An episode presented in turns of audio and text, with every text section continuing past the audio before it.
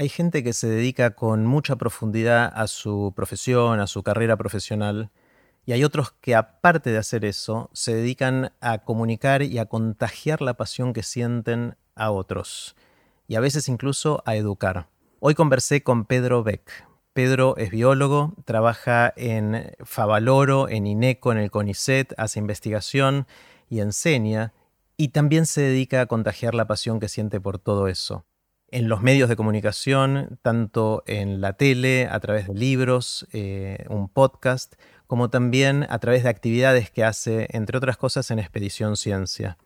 Hablamos con Pedro de muchas cosas, de sus pasiones, de su forma de comunicar y de cómo fue él entendiendo el rol que quería jugar en todo esto a lo largo de su vida. Antes de dejarlos con Pedro, les cuento qué es todo esto.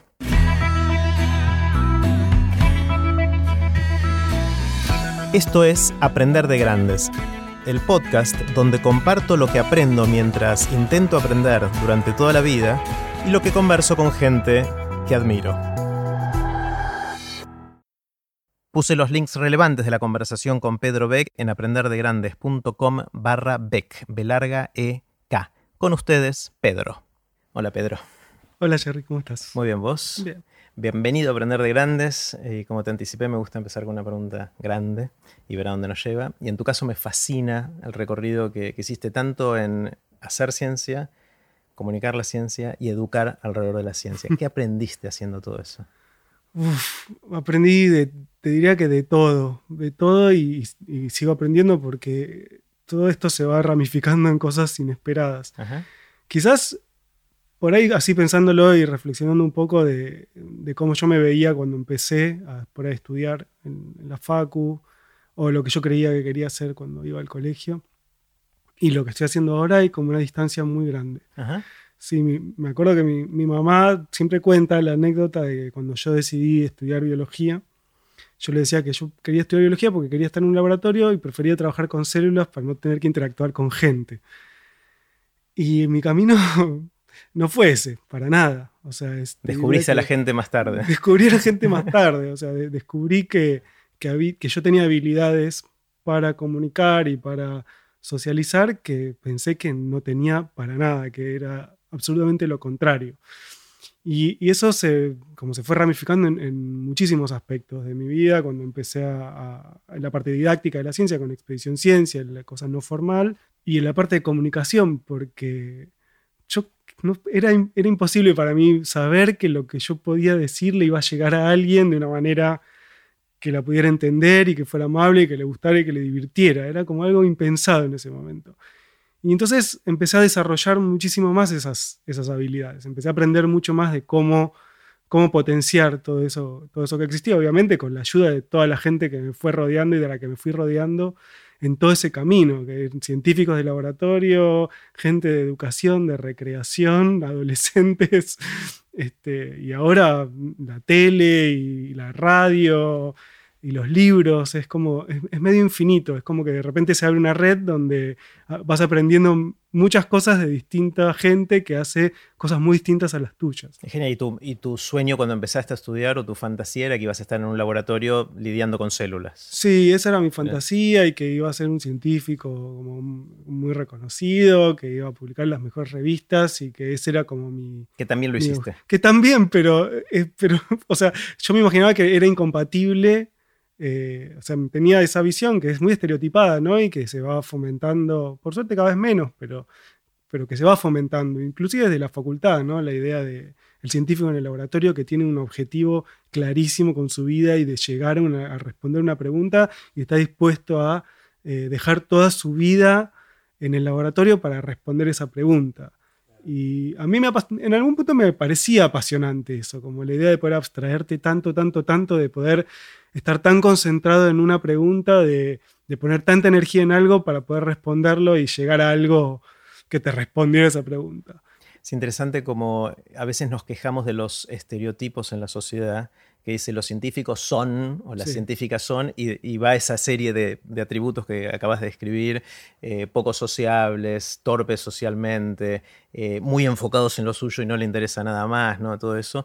Y, y es verdad que no es así, bueno, vos y muchos otros son la prueba de eso, Pero también es verdad que puede ser que haya una selección de gente que termina yendo a esas carreras porque cree que es así y es eso lo que busca o cree que es eso lo que puede hacer. Que quizás es lo que te pasó vos y vos después descubriste un mundo gigante de otras cosas, ¿no? Sí, sí, creo que hay de todo.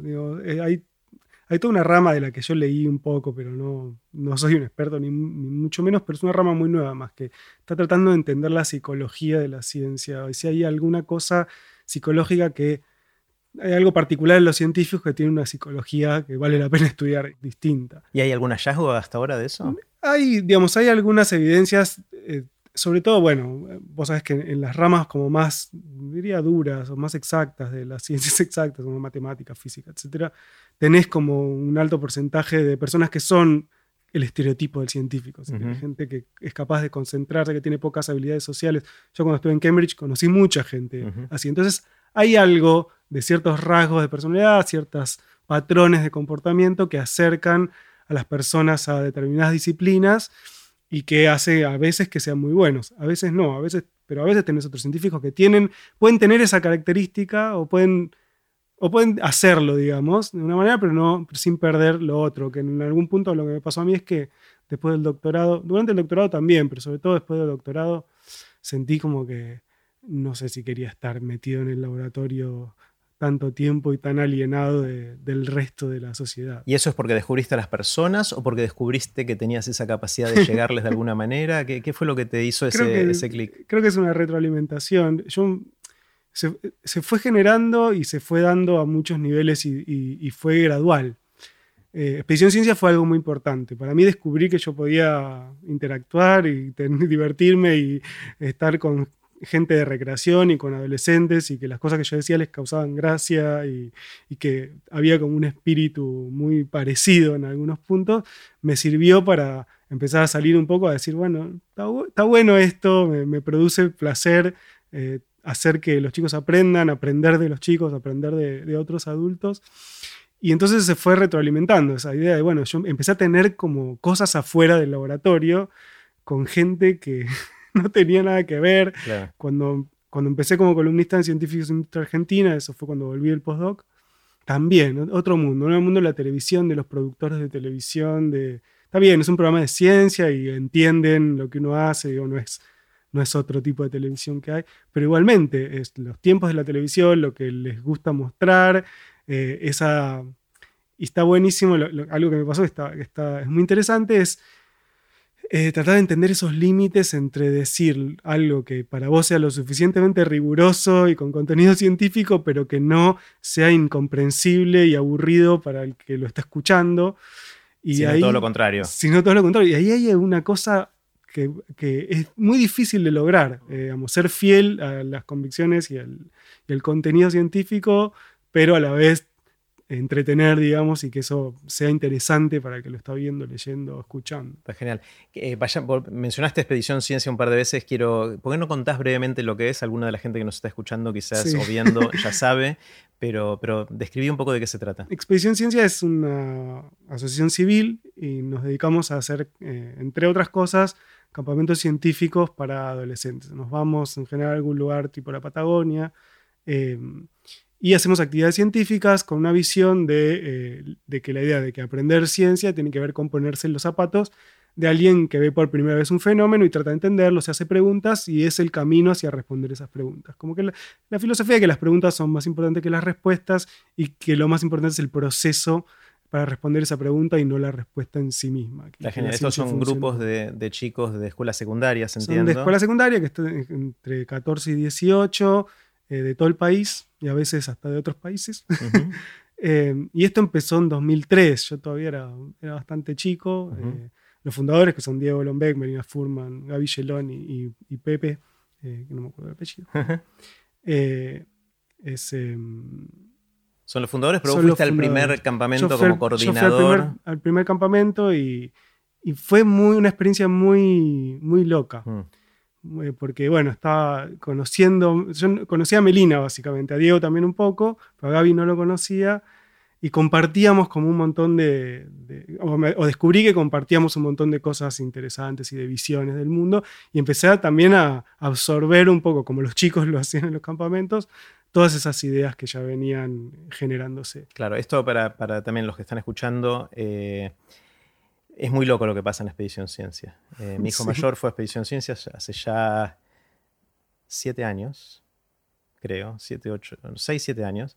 Eh, y volvió transformado. Volvió con, encontré mi lugar en el mundo y al fin hay gente como yo que, le interesa este tipo de cosas. Este es un campamento en el cual los, chicos en lugar eh, de ir a hacer las jodas típicas de campamento o las actividades típicas de campamento, van a relacionarse con la naturaleza y hacerle preguntas y ver si escuchan las respuestas de alguna manera. y... Lo, otro interesante es que son chicos que no se conocen. Bueno, ahora con las redes sociales ya un poquito se conocen antes, pero cuando empezó era, no tenían contacto, se conocían en el micro y había, entonces todo un desafío social, digamos, de cómo armar grupos y cómo a mí lo que más me emociona, digamos, de los campamentos es cómo los, los chicos, los adolescentes van encontrando su voz, que es algo que, tiene un poco que ver con el proceso que yo hice, que es de que vivimos en un mundo donde en general los adultos, digamos, tienen una voz muy grande en, en la escuela, digamos, el, profesor, el docente tiene una voz muy,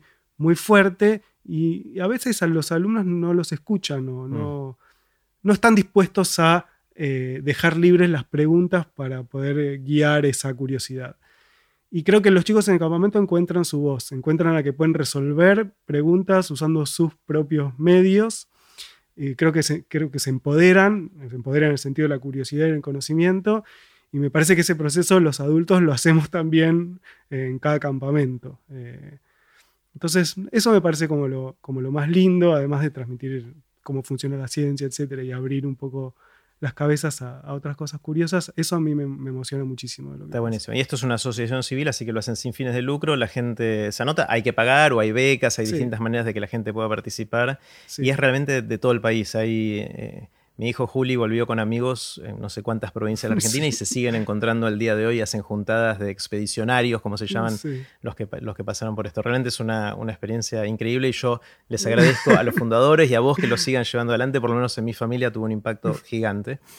Después mencionaste la tele como otro de los capítulos que te, abrió y te, mostró esto, y este desafío de poder eh, explicar los conceptos científicos sin simplificarlos demasiado, para que deje de ser riguroso. O sea, si hay, una barrera en la cual si lo que dice uno deja de ser riguroso, ahí eh, sos medio hereje, ¿no? O sea, estás cruzando una línea que no deberías cruzar.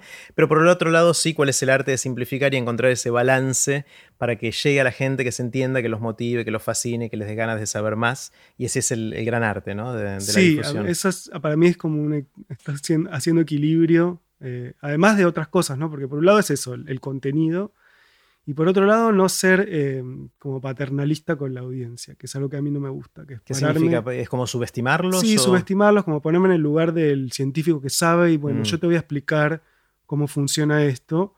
Eh, sino, bueno, otra vez, esta misma filosofía, ¿no? De, bueno, esto en realidad es una pregunta, los científicos en lo que estamos entrenados es en el camino para responder esas preguntas. Y bueno, tratar de transmitir eso es también difícil porque en realidad no le estás, esto me pasa muy seguido, eh, cuando me hacen preguntas sobre el cerebro, que es lo que yo estudio, etc., eh, que muchos esperan como que yo les dé una respuesta clara a una pregunta de cómo funciona tal cosa. O sea, como si le estuvieras preguntando al mecánico del auto cómo funciona el auto.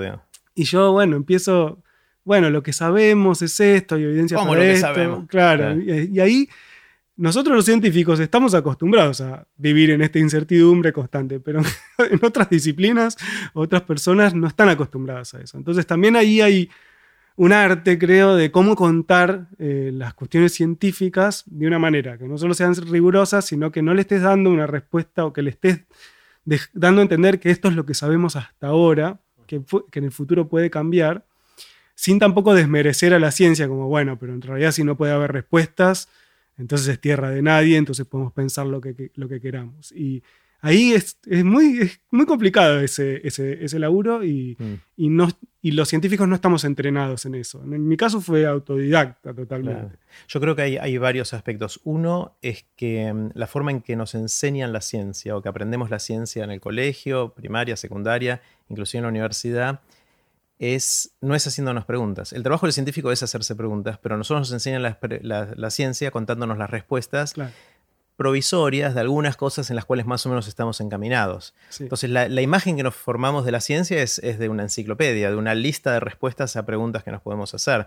Sí. Y casi no hay una clase sobre las preguntas abiertas, que son las interesantes, las que le interesan a los científicos y, a los, y las que les consumen su foco y energía a los que hacen ciencia. Entonces Sí. un- yo creo que hay una desconexión conceptual entre cómo enseñamos la ciencia, qué es la ciencia, y eso genera confusión en la gente, que cree que es esto y vos tra- estás tratando de mostrarle que es otra cosa. ¿no? Sí, sí, es como un camino que uno tra- tratando de desandar, pero es cierto que viene desde, desde toda la educación y por eso es importante como cambiar la educación en ciencias en algún punto. Claro, yo creo que en, educación, en eh, Expedición Ciencia hacen eso, pero con 30 chicos Claro. por vez, 40 chicos, no sé cuántos van, eh, pero son miles y miles de chicos los que van a secundaria y ahí no está cambiando tanto, o sí. Bueno, no sé, o sea, hay- obviamente hay, hay mucha gente interesada en que cambien esas cosas. eh, hay, digamos, es, como difícil pensar, o sea, básicamente lo que tiene que pasar es que los docentes tienen que estar entrenados en pensamiento, tienen que tener herramientas de pensamiento científico para poder dar las clases de una manera en que las preguntas sean más importantes que dar una respuesta o abrir el diálogo y las preguntas con los alumnos. Me parece que hay, hay- Melina, por ejemplo, tal, labura mucho en eso. Es una tarea titánica porque la escuela, las escuelas son muy diversas eh, y están distribuidas por todos lados y Claro. es un problema mundial. Entonces eh, hay que empezar de a poco y eh, tratando de que sea multiplicativo porque hay que cambiar el sistema educativo. Sí. Mientras tanto, nosotros en Expedición Ciencia hacemos lo que podemos y yo a veces igual pienso, como bueno, yo estoy contento con esto, o sea, estos 45 chicos que vienen, o 80 que vienen por año, está bien, tienen un cambio importante, pero obviamente no es masivo y sigue siendo algo para un grupo muy reducido de personas. Entonces eso me da como un poco de culpa porque es como algo, me gustaría que fuera, que fuera masivo. Expedición Ciencia hace algunas actividades que son más masivas en escuelas, etcétera, pero bueno, sigue siendo, uno sigue quedándose corto para, Claro, para claro. eso. Bueno, otra cosa que pasa ahí con el tema de, de difundir la ciencia, pensando un poco en, en el rol en la tele, eh, es que hay una tradición cultural dentro del ámbito científico que eso no es lo que deberíamos hacer, ¿no? Eh, y ahí también es casi una cosa corporativa. De, de- Sí. A la gente que hace eso lo miramos con malos ojos, no es la forma en que nos evalúan en nuestras carreras Sí. profesionales científicas. Sí. Eh, ¿Eso está cambiando de alguna manera o no? Sí, definitivamente yo percibo que está cambiando. O sea, todavía no hay, digamos, todavía no te evalúan específicamente, por ejemplo, en CONICET, que es el organismo que, digamos, nuclea la mayoría de los científicos, no te evalúan tus actividades de, comunicación, aunque hay, digamos, en el sistema en el que uno entra, su currículum, sus datos, hay un espacio para ponerse a hacer esas actividades que tienen más que ver con la, ¿cómo es que se llama? Eh, no, no me sale el nombre, pero bueno, sí, que tienen que ver con la comunicación.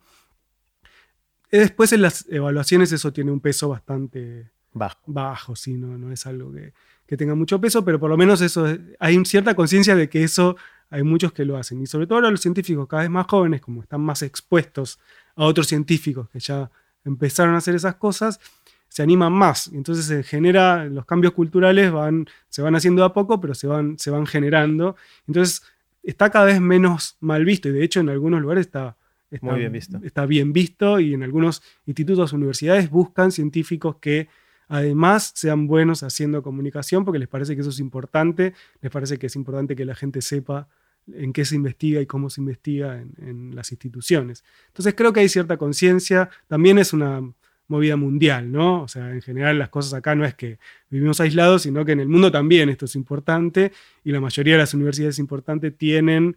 eh, eh, su departamento de prensa, que está en contacto con los científicos, que tiene diálogo y que tratan de ver cómo comunicar las cosas. Y cada vez hay más científicos que, que hacen divulgación y que son estrellas, ¿no? Realmente que tienen libros que venden millones y, bueno, hacen las charlas TED y qué sé yo, y los ven millones de personas. Entonces, me parece que hay una conciencia cultural que se lleva puesta a veces a, a- a la ciencia, a lo académico, puramente académico, el sistema, como uno está acostumbrado a funcionar en ese sistema. Claro, claro. Después vino otro capítulo que fue el humor dentro de este, Sí. de este camino tuyo. ¿no? ¿Cómo, cómo, cómo te llegó el humor? ¿Cómo fue? Uy, es, es- el humor es como algo que está, te diría que en mi familia es la moneda corriente en la comunicación. Creo que es algo súper potente. Eh, mi relación con la ciencia y el humor empezó cuando empecé a escribir en, Revista Barcelona. Revista Barcelona es una revista básicamente que parodia los medios masivos de comunicación, que nació en la crisis del 2001, digamos. Eh, se llama así porque había mucha gente que se iba a buscar trabajo a Barcelona en esa época. Y mm, es, bastante simpática la historia de cómo yo llegué ahí, porque bueno, mi hermana es una de las fundadoras de la revista. Y en esa época eh, se casó mi hermano, tengo un hermano mellizo, y se casó 2002, creo, 2003, no me acuerdo. Y mm, yo eh, era, fui testigo de su casamiento y escribí como un discurso, eh, bueno, de esas cosas que se hacen para los casamientos, que resultó digamos, lo escribí con mucho humor, pero humor con respecto a mi hermano, a la esposa de mi hermano, etcétera, a la familia en general. Entonces ahí eh, mi hermana me dijo, ¿no querés probar escribir algo relacionado con la ciencia y humorístico y, que sea una parodia para la revista? Y así empecé a escribir. Entonces hacía como unas pequeñas noticias falsas y absurdas de ciencia, pero que tenían que ver con todos estos prejuicios que uno tiene la ciencia y todas estas cosas, esta, esta idea que te contaba, de cómo contar algo eh, sin, sin ser extremadamente riguroso, entonces lo llevaba para el absurdo de cómo ser extremadamente riguroso, tipo, no sé, estudios que parecen completamente irrelevantes, porque de hecho si vos le preguntás a cualquier científico en qué está investigando y que te diga el título de su tesis de doctorado, parece completamente irrelevante porque es algo extremadamente chiquitito. Entonces, como para odiar un poco eso, para, para el lado de irse a lo más riguroso, para el lado de irse a la generalización total y a la banalización total de la ciencia, entonces le fui encontrando como, como eso. Que bueno, eso es ficción prácticamente, porque eran todas noticias inventadas, pero que contenían eh, la parodia como los medios suelen a veces transmitir las noticias científicas. O sea, los medios no son buenos en general en, comunicar la ciencia. Salvo que tengan periodistas científicos especializados, en general eh, la pifian bastante, porque, bueno, porque con la aspiración por ahí de vender más o generar más clics o lo que sea, bueno, aumentan mucho la dimensión de lo que en realidad es una investigación. Y entonces, bueno, eso, si uno está hablando, no sé, de cosas de astronomía, puede ser una cosa, pero si estás hablando del cáncer, por ejemplo, es algo que impacta directamente sobre cómo las personas piensan al respecto, o sobre el suicidio, por ejemplo. Entonces, eh, ahí hay como un tema interesante para parodiar, para mí me pareció un tema interesante para parodiar, eh, como, como también cuando hay poca cultura científica, eh, esa es la manera en la que se comunica eh, la ciencia. Eh, si mal no recuerdo, había una de las cosas que, hacías ahí, que mm, justamente parodiabas a los que decían según un estudio y boom, se despachaban con algo. Que en la mente de la gente que no está metida en la ciencia, eso parecería darle rigurosidad científica a algo que realmente no lo tiene, ¿no? ¿Cómo, era eso? Sí, sí, hay, varias cosas, ¿no? Como según un estudio de la Universidad de Michigan o de, Arizona, de donde fuera, no sé, podía ser los, los hombres son no sé, de Venus y las mujeres de Marte, como es el, ese titular.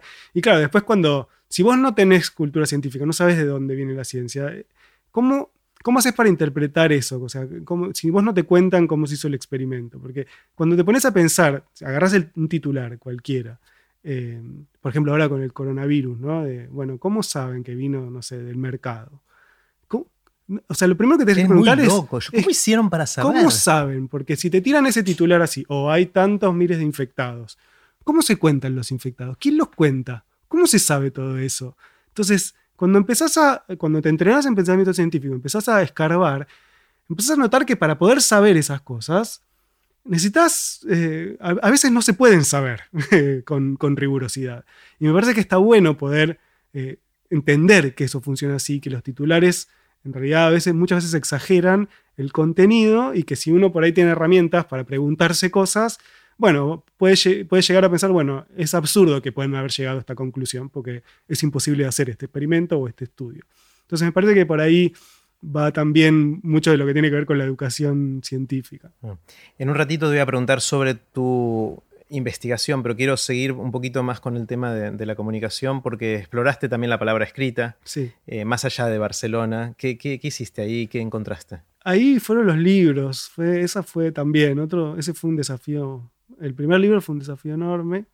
Eh, y también son esas cosas eh, que cuando uno empieza a abrir el panorama, o sea, estás como más abierto a que pasen cosas, y no como concentrado solamente en hacer investigación y en la moleculita del cerebro, etc., empiezan a pasar cosas inesperadas. Y, una de las que pasó es que cuando yo saqué una cuenta de Twitter, eso la saqué en, todavía vivía en Inglaterra, la saqué en 2010, cuando volví a Argentina, en 2012, empecé a, a tuitear cosas científicas. Y en ese momento no había eh, científicos que, que, pusieran tweets que en ese momento eran 140 caracteres, ahora los, los aumentaron, pero en ese momento eran 140, que tuitearan cosas de ciencia, pero que tuvieran como alguna chispa, alguna vuelta de tuerca, algo que fuera divertido, más relacionado con cómo funcionaba esa red social en, en ese momento. Ahora es como... Ahora, ahora es otra cosa, mutó. Eh, y en esa, en esa búsqueda, que yo lo hacía más por divertirme, porque me parecía divertido, eh, aparecieron propuestas de escribir libros, como gente que me dijo, mira, me copa esta manera que tenés de, transmitir, ¿qué te parece si hacemos un proyecto de escribir un libro? Y yo nunca había escrito un libro, había escrito alguna nota por ahí, alguna cosa suelta, pero nunca había escrito un libro. Y entonces, bueno, en algún momento dije, bueno, sí, hagámoslo. Y entonces toda esa... Eh, o sea, mi manera de escribir es, no sé si leíste algo mío, pero es Leí muy, un poco. Es muy particular. O sea, yo escribo pensando en lo que me gustaría leer a mí eh, y cómo me gustaría que entrara como el, conocimiento a mí. Y a mí me gusta como divertirme y que me sorprendan y que haya vueltas de tuerca en, todo. Entonces, me salió bastante naturalmente trabajarlo desde ese lado. O sea, cómo contar experimentos de ciencia, pero darles algún toque eh, de humor. Y en, los libros en general lo que hago es empezar describiendo una situación, anécdotas en general, que a veces son reales, a veces son ficticias, están tomados de algo que me pasó realmente o le pasó a alguien realmente, pero están completamente trastocados. Y en general son bastante absurdas para llegar a un contenido científico. y entonces hay varios niveles en eso cuando uno está leyendo, que es primero divertirte y segundo, que es lo que más me gusta, es que no sabes para dónde va. Claro, Que empezás por un lado y decís, ¿esto qué tiene que ver con el cerebro y con la ciencia? Y después llega, en algún momento. En algún momento cae, en algún momento llega. Y esa, ese camino a mí me resulta muy interesante, me resulta muy placentero eh, realizarlo. Entonces, eh, los libros en general tienen como mucho contenido de humor bastante absurdo. Eh, Siempre enfocado a difundir ciencia. Sí, sí Sí, o sea, siempre pensé que a mí me gustaría escribir algo de ficción, porque de hecho tienen bastante ficción las cosas, pero por ahora no, no me animé. Eh, sí escribo algunas algunas huevadas. Eh, por ejemplo, cuando voy a los campamentos en Expedición Ciencia, escribo algunas historias. Sí, son, tus mensajes en el buzón son legendarios. Sí, eh, son, eso, les cuento a todos que nos están escuchando, que una de las cosas que hacen en Expedición Ciencia es un buzón donde la gente puede dejar mensajes, donde pueden ser anónimos, firmados, y todas las días, todas las noches, todas las noches los abren y se leen en voz alta. Y bueno, Pedro tiene ciertos personajes que no voy a spoilear para los que quieren ir al campamento, pero que está muy bueno. Sí, y ahí esas historias son también como muy absurdas. En general son bastante... Tienen algún contenido de ciencia, pero más relacionado con la ciencia ficción. Eh, y me gustan mucho los, personajes, y en los libros también aparecen este tipo de personajes como... Me gusta mucho la, ingenuidad, soy muy, muy amante de la ingenuidad eh, como personajes estos buenos, medio tontos, medio torpes, pero a la vez extremadamente tiernos en algún punto en esa torpeza. Eh, yo me identifico mucho con digamos, los autores que a mí me alimentan mucho. Fontana Rosa es alguien de que me alimento mucho. Y está lleno de ese tipo de personajes. Sí, está lleno y a mí me Son requeribles. Sí, que los querés, pero son tontos y decís... Y a veces hasta malos. Sí, sí, sí, totalmente. Entonces, como que la, parte, eh, ese es el desafío de, escritura, digamos, fue por ahí. Cómo ir por ese lado y cómo recorrer esos caminos. Eh, sin, otra vez, sin perder la rigurosidad de la ciencia, pero darle algo más al lector que, el, solamente el contenido científico. Claro.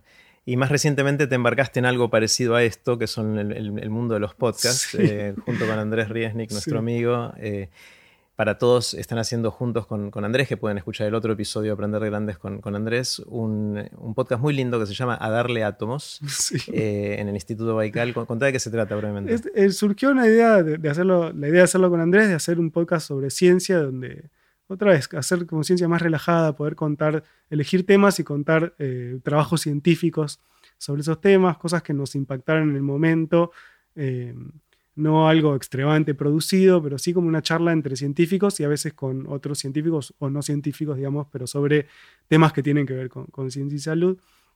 Y bueno, hicimos, hicimos varios episodios que están, ha sido muy divertido hacerlo, esperemos seguir este año. Yo los eh, escucho y es muy bueno. yo, además yo soy muy, muy fan de los podcasts. Empecé a escuchar podcasts cuando vivía en Inglaterra muchos podcasts de ciencia, como lo que los fui descubriendo ahí, me pareció un universo maravilloso porque empecé no solo a aprender, sino a sacar muchas ideas para después, para los libros, cosas que me empezaron a interesar porque las escuché. Y entonces me daban ganas también de ese formato que además es muy sencillo de hacer, porque si podés grabarlo, si querés podés grabarlo en tu, casa. en tu casa con un celular, entonces eh, me pareció que estaba en un formato como muy interesante para, para empezar a ver cómo, cómo funcionaba. Eh, quiero meterme en, uno de, los episodios eh, con una cosa que me intrigó, me llamó la atención y ya lo conté a varios, que tiene que ver también con el hecho de que vos sos hermano mellizo. Sí. Vos y Tristán son mellizos, no gemelos, pero sí mellizos. Y en uno de los episodios hablan de un, de un par de gemelos, o sea, dos pares de gemelos, ¿no? Sí. Eh, contá brevemente esa historia porque a mí me. es la, de los gemelos, la, de gemelos colombianos. Sí. Son, eh, hay dos, pares de gemelos, estamos hablando, unos nacieron en, en, Bogotá, en Colombia, otros nacieron en una zona rural cercana de Bogotá. Pero los que estaban en la zona rural, uno de los, de los gemelos nació con un, algún tipo de trastorno, algo que tenía que ser tratado y tenían que llevarlo al hospital en Bogotá. Entonces los padres los llevan al hospital de Bogotá. Estaban recién nacidos los, los gemelos. Los llevan a uno. Y en el hospital de Botas, cuando después se vuelven, se vuelven con otro gemelo. De, otras personas que habían tenido un intercambio. un intercambio. Sí, parece una novela colombiana en Colombia. O sea, estos dos pares de gemelos nacieron más o menos al mismo tiempo. Nacieron prácticamente, sí, no sé si con uno o dos días de diferencia. Estaban, estuvieron en el hospital al mismo tiempo y no se sabe, no se entiende muy bien cómo se mezclaron. Y entonces fue eh, uno de cada par se quedó con padres distintos. Y ahí pensaron que eran no gemelos sino mellizos, que no se parecían en nada. Exacto, cuando fueron creciendo se parecían, bueno, pues, son mellizos. Además uno, digamos, eso después podemos hablar también, pero cuando uno quiere creer en algo, va a encontrar la manera de justificar eso. Entonces, los padres seguramente encontraron la manera de justificar que eran hijos biológicos de, ellos. Y lo que pasó es que de adultos... Nunca más se vieron. Nunca más se vieron, después no, no pasó nada, pero en, esto lo cuenta uno de, uno de ellos que trabajaba en una carnicería, o sea, los dos, los dos hermanos que vivían en, Bogotá tenían una carnicería. Y en eso llega una chica y, le, al carnicero, a uno de los gemelos, le dice, hola, no me acuerdo cómo se llama el nombre, pero ponele, Wilmer. No sé. No, yo no, sé, yo me llamo Jorge. No, no, Wilmer, no, no, me joder, no me jodas. No, no, yo me llamo Jorge. Y se quedó como. La chica estaba como medio perturbada, él se quedó muy perturbado. Y después la chica fue con el otro hermano y dice: Encontré una persona idéntica, idéntica a vos. Y bueno, a través de eso se buscaron en Facebook, no sé qué, uno empezó a hacer la búsqueda, encontraron, este, fue a la carnicería, se vieron, eran iguales. Y dijeron: Bueno, acá hay algo muy extraño. Y entonces el otro, cuando le mostró una foto eh, del hermano, digamos, el de Bogotá, le mostró una foto al, del hermano, dijo, ah, es igual a mi hermano. Claro. Entonces ahí, bueno, se, digamos, se resolvió toda la cuestión y, empezaron a entender. Pero lo interesante de ese, de ese intercambio es que permite, ese tipo de intercambios permite estudiar cuánto se parecen o no se parecen los, eh, cuánto de lo hereditario hay en el comportamiento, si se parecen mucho los hermanos que crecieron en ambientes iguales, aunque su genética es completamente distinta. Entonces permite hacer ese tipo de estudios. Claro, y al revés, los gemelos separados al nacer, que en este caso, que, eso es típico de buscar, no hay muchos casos, pero los pocos que hay pueden proveer un montón de información respecto a cuánto de lo que somos y las características que tenemos de grandes son genéticas o adquiridas. Sí, sí, sí, totalmente. Es, fascinante, me parece una historia genial. Y eso, empecé contando eso con mi hermano, con Tris. Eh, si bien somos mellizos, o sea, somos, nacimos el mismo día, pero tenemos nuestro parentesco como el de cualquier hermano. Claro. compartimos más o menos el 50% del material genético.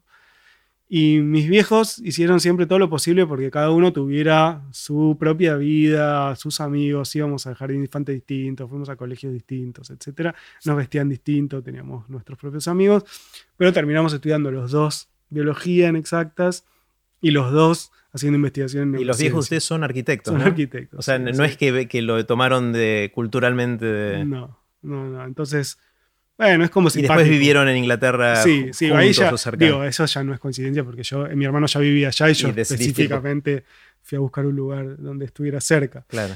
Eh, pero sí, todo el resto, digamos, se fue dando eh, de manera más o menos aleatoria. Eh, Pero es verdad no que sabe. crecieron juntos Sí, también. o sea, Sí, o sea, no sabemos cuál es la influencia del ambiente en eso porque no, teníamos, éramos, somos muy distintos además. Y en esa época todavía más. A pesar de que tenemos, ahora tenemos intereses comunes en todo tipo de cosas, yo era muy, muy, muy tímido cuando era chico y mi hermano eh, no, muy extrovertido y era como mucho, mucho más activo y mucho más socialmente hábil. Entonces, digamos, uno podría pensar que de- tendríamos que haber ido por caminos completamente distintos, pero en realidad en algún punto compartimos algo, no Claro. sé qué. Vayamos un poquito a, a neuro, a la neurociencia y a, a lo que haces, a lo que investigás. ¿Qué aprendiste haciendo eso? Más allá de quizás primero viéndolo desde muy arriba, no tanto de la molécula que estés estudiando o el problema, sino en general sobre la, la neurociencia.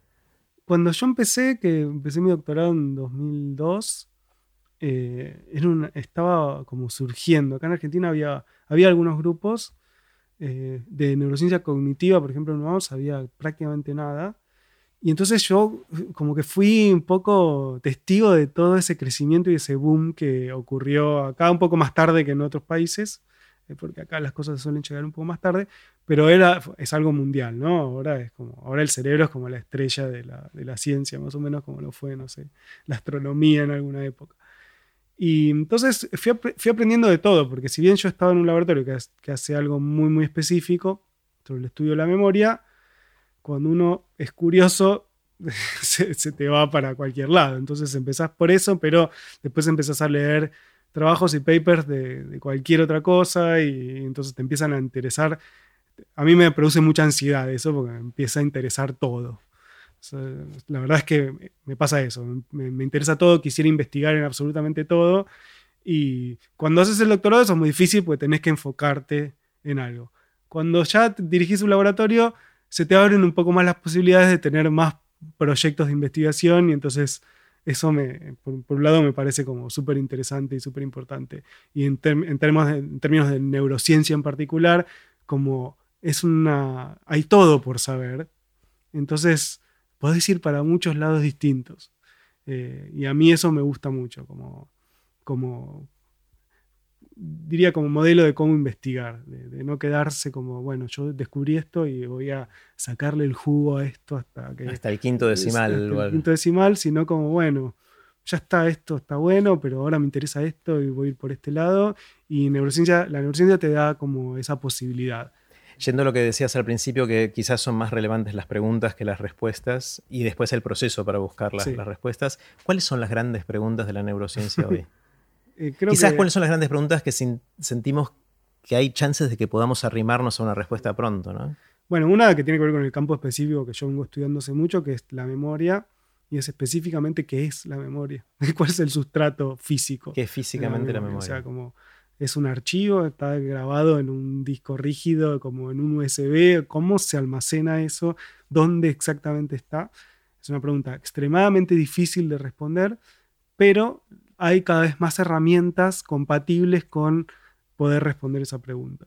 Eh, herramientas que de, genética y digamos, el desarrollo tecnológico de los últimos años ha sido enorme.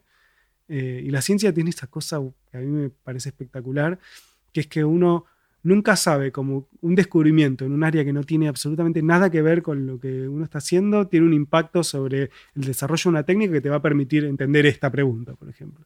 Y eso pasa todo el tiempo. ¿Cuál sería un ejemplo de eso?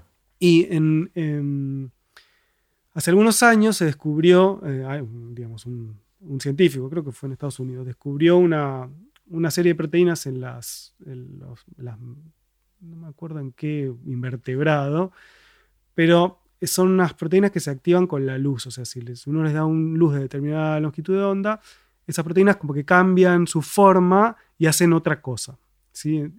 Y son lo que se llama canales, o sea que dejan pasar eh, iones que van a hacer que básicamente se genere una corriente eléctrica. Entonces apareció eso y entonces se desarrolló toda una técnica para meter esas proteínas en las membranas de las neuronas y que funcionaran como una especie de switch de luz, donde yo pudiera apagar y prender las neuronas iluminándolas. iluminándolas. Esa técnica se llama optogenética. Y eso, claro, no existía. Las herramientas que teníamos hasta ahora para estudiar las neuronas, no, no podías hacer eso tan rápido como aprender a apagar. Además, muy específicamente, yo digo, bueno, yo quiero ir a estas neuronas en esta parte del cerebro. Entonces, bueno, voy y le meto eso a esas olas. Entonces, lo que se empezó a hacer, y estas son técnicas bastante sofisticadas, pero cada vez se usan más, es de alguna manera poder eh, etiquetar, como ponerle una banderita a las neuronas que se activan cuando se genera un aprendizaje y después apagarlas o prenderlas iluminando esas neuronas específicamente y ver qué es lo que pasa con la memoria. Si la perdemos y la recuperamos cada vez que prendes y apagas. Wow. Sí, entonces eso, eso, ese tipo de experimentos se empezaron a hacer y entonces te empieza a dar como un poco más, de, se empieza un poco a acercar mucho más a la pregunta de qué es la memoria y cómo está almacenada. ¿Y ese tipo de experimentos se hacen en, ratones o en seres humanos? En ratones. en seres humanos no se pueden hacer porque... Ética. Sí, porque básicamente son invasivos, o sea, vos tenés que inyectar esas proteínas en el cerebro, vos no sabés qué otras consecuencias pueden Y seguramente hay que meter electrodos para poder iluminarlas después. sí. Eso, eso ponele que se podría hacer, porque por ejemplo, eh, registros de, actividad eléctrica de neuronas se hacen en humanos en las personas a las que se les, se les eh, implantan electrodos para detectar los focos de epilepsia, epilepsia refractarias de tratamiento. O desaprovechar casos por las cuales, por otras razones, tienen un electrodo ya adentro. Exactamente, entonces se pueden hacer registros eléctricos. Mm. Si uno pudiera de alguna manera eh, verificar que las técnicas estas son seguras, quizás podría... Pero siempre tiene un riesgo, seguramente. Pero todavía no, sabemos. Mm. Que es una locura eso. ¿Y, qué, y en lo específico que haces vos de memoria, ¿qué, es lo que, ¿cuál es tu gran pregunta? Fue, cambiando a lo largo de, los años. Em, o sea, en el laboratorio trabajamos sobre varias preguntas. Una de las que más me gusta es trabajar sobre cómo es, qué es el olvido y cuáles son los mecanismos biológicos del olvido. Y preguntas como ¿por qué en el sentido, no por qué en el sentido de que quiero un... Eh, eh, quiero una respuesta evolutiva, digo, ¿por qué, es, ¿por qué evolucionamos para olvidar? ¿Por qué no guardamos toda la información? ¿Por qué existe este mecanismo de para qué gastar energía en olvidar si por ahí puedes frenar antes? O sea, hay como distintas preguntas que tienen que ver con esto, pero lo que estudiamos básicamente son mecanismos de olvido activo, ¿no? La idea de que, digamos, una idea de olvido podría ser que, bueno, uno se olvida. El paso del tiempo lo que hace es que de algunas cosas uno se las acuerde y otras no, pero simplemente algo pasivo. La memoria va decayendo porque no se usa. Pero lo que se descubrió hace algunas décadas es que, y esto empezó en humanos, y lo estamos estudiando ahora en roedores, es que hay mecanismos activos de olvido, como que simplemente recuperar algo de información o recordar algo al mismo tiempo hace que te olvides de otras cosas. Y esto ocurre porque cuando uno la, información no está eh, aislada en el cerebro, está siempre relacionada, los recuerdos están relacionados unos con otros. Entonces a veces para cuando uno eh, recuerda determinada información, eso está asociado a otra información y por ahí vos no querés recuperar todo eso. Entonces necesitas algún mecanismo que te, digamos, te diferencie lo que tu memoria target o blanco de todo lo otro que vos no querés que venga con ese recuerdo. Y entonces en ese proceso de darle jerarquía a una memoria, que es la que vas a recordar, y tratar de frenar los recuerdos de algo que no querés usar, eso que no querés usar se va olvidando, como es como que lo vas, tirando para afuera, lo vas empujando para abajo hasta que después lo querés recordar y ya no está. Ese mecanismo que llamamos olvido inducido por evocación es algo que estudiamos y descubrimos que existe también en roedores, que eso no se sabía, lo que le da un una idea de que es algo que se seleccionó evolutivamente, o sea que en varias especies distintas ocurre. En parte supongo que lo necesitamos para limpiar memoria para usarla para otras cosas, porque no es infinita la memoria que tenemos. Sí, a mí me gusta pensar como, o sea, la, idea más intuitiva es esa, ¿no? Como, bueno, supongamos que el cerebro tiene una capacidad limitada de almacenar información, entonces, bueno, no podemos almacenar, tenemos que ir descartando, vaciando el disco rígido para almacenar nueva información. Pero supongamos, imaginemos que es así, o sea, el cerebro obviamente no tiene una capacidad infinita, pero sí es muy grande. Si uno analiza la capacidad computacional en base a las conexiones y hace estimaciones, es, efectivamente muy, muy, muy, muy grande. Pero por ahí el problema está en cuando, cuando uno tiene mucha información, en cómo hacer para recuperar la información correcta. Porque si yo tengo tres recuerdos, ah, es fácil, voy a tal. Pero si yo tengo miles de recuerdos, bueno, ¿cómo selecciono la información? Y me parece que este mecanismo de olvido que estamos estudiando es importante para eso. El momento Porque prioriza ciertos recuerdos frente a otros. Sí, y en esa jerarquía que le va poniendo, uno va, va, decidiendo qué recuerda y qué olvida en base al uso de la memoria. Entonces, se me ocurre que otra cosa que, recuerdo haber leído en algún momento es que en parte olvidamos para poder generar, para poder abstraer y poder generar categorías y poder asociar cosas. Entonces no necesito acordarme todos los árboles, me acuerdo de árbol y sé que el árbol tiene ciertas características. Sí, esa es otra pregunta que estudiamos en el laboratorio. Eso lo estudiamos biológicamente en roedores, no el pensamiento abstracto, pero sí la idea de cómo ¿Cuáles son los mecanismos en los que el cerebro decide, bueno, esto lo voy a guardar como una experiencia nueva y en una cajita distinta, o esto lo, si querés, lo abstraigo, lo generalizo a experiencias ya conocidas y lo eh, colapso todo en una experiencia genérica, digamos, que mm. llamamos generalización. Entonces, en ese sentido también estudiamos cómo ocurre ese fenómeno. Y es cierto que en la parte de esa de generalización está involucrado algún tipo de olvido, porque yo tengo que de alguna manera olvidar los detalles específicos de esa situación, que probablemente haya detalles, que, porque cada experiencia tiene algo distinto, de hecho ocurre en un momento distinto, temporalmente es distinto, o sea que ya es distinta. Entonces tengo que olvidar, por ejemplo, eh, cuándo ocurrió. Y ahí ya es, una característica que tengo que olvidar para poder generalizarlo y para poder abstraerlo a una cosa. Es lo que, lo que no podía hacer Funes el, memorioso. Es el ejemplo típico, claro. Es el ejemplo típico de alguien que no podía olvidar, entonces no podía abstraer, no podía tener conceptos y entonces tenía una memoria absolutamente no funcional. Claro, este es Funes el memorioso de Borges, para lo que, los que no lo leyeron, es eh, este personaje que se acordaba todo, pero todo literalmente, y que para evocar un día tardaba un día, porque estaba reproduciendo el día y entonces era alguien que no podía desarrollar inteligencia porque no tenía manera de asociar nada con nada. ¿no? sí, no podía abstraer y de hecho, hay no me acuerdo exactamente la cita, pero decía que el perro de las 3 de la tarde visto de frente, le molestaba que ese perro tuviera el mismo nombre que el perro visto de perfil a las 3 y un minuto. Porque no podía abstraer que fuera el mismo perro visto en dos, de, mm. dos distancias, de dos formas distintas. Eh, después hay otra cosa que mm, estando en, haciendo neurociencia seguramente te impacta y es el hecho de que la palabra neuro se está empezando a usar para cualquier cosa. Sí. Eh, y, no sé si a vos te genera algún tipo de reacción, es eso. Y Es como, es como, es neuro en su momento fue cuántico, ¿no? Era toda la conexión cuántica de cosas.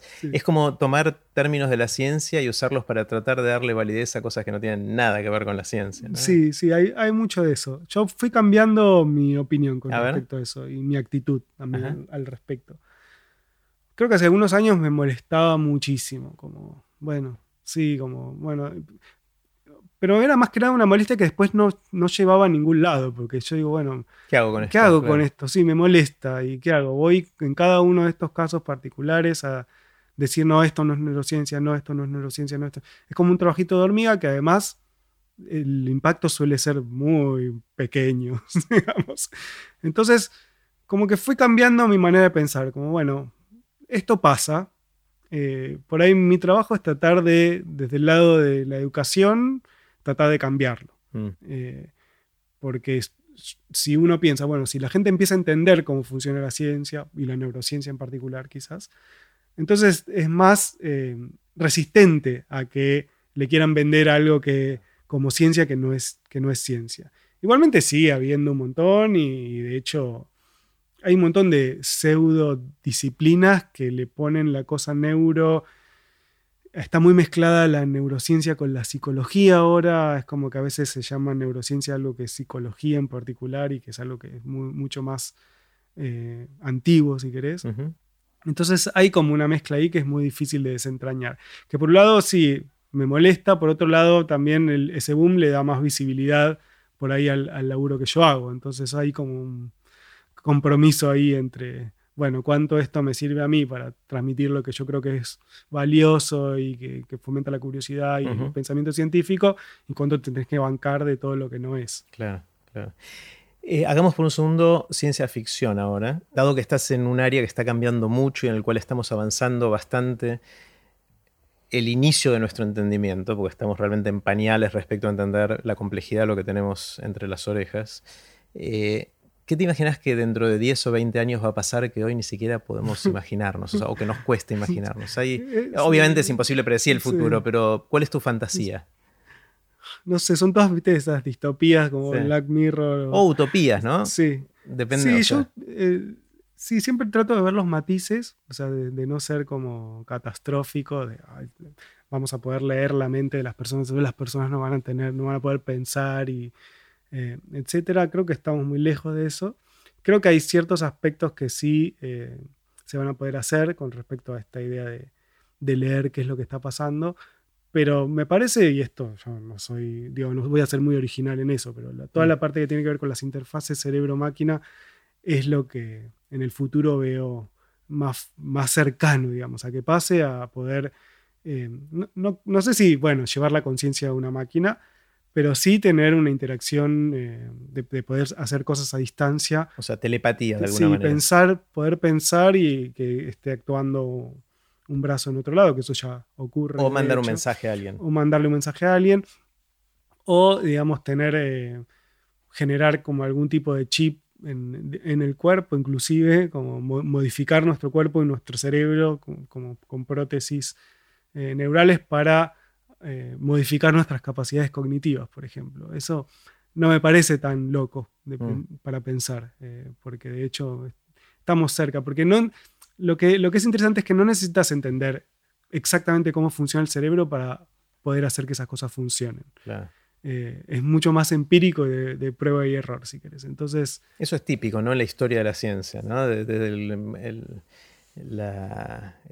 motor de calor, digamos, la máquina térmica que empezó a funcionar antes de que entendiéramos la termodinámica de eso. Y era reútil y generó la revolución industrial y después recién entendimos la termodinámica o la mecánica estadística detrás de eso para poder explicarlo de una, manera más básica, más fundamental. Sí, totalmente. Eh, con lo cual quizás podemos, probando cosas primero con ratones, después con monos y quizás con seres humanos, meternos cosas que sabemos que funcionan pero que no sabemos por qué funcionan. Yo creo que lo, que lo que va a pasar y está pasando, de hecho, es que las barreras entre lo digital y el cerebro y el, cerebro afuera del cuerpo eh, se, van a ir, eh, se van a ir borrando. O sea, mm. es como que ya se está borrando, de hecho, porque ya sabemos que hay parte de la información que almacenamos en dispositivos eh, digitales. O sea, que la información, nuestro cerebro empieza a funcionar como Google en realidad, que es que en vez de almacenar la información, tenemos la palabra clave para llegar a esa información. No, no guardamos la información en, sí misma, sino el camino para llegar a esa información.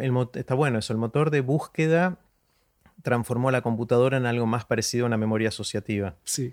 Porque originalmente la computadora, y sigue siendo así físicamente, vos asignás a direcciones físicas cada una de las memorias y buscas cuando sabes dónde está guardado lo que estás buscando. Sí. Cambio en Google, pones y por asociación llegas a... Está bueno, eso no lo había pensado.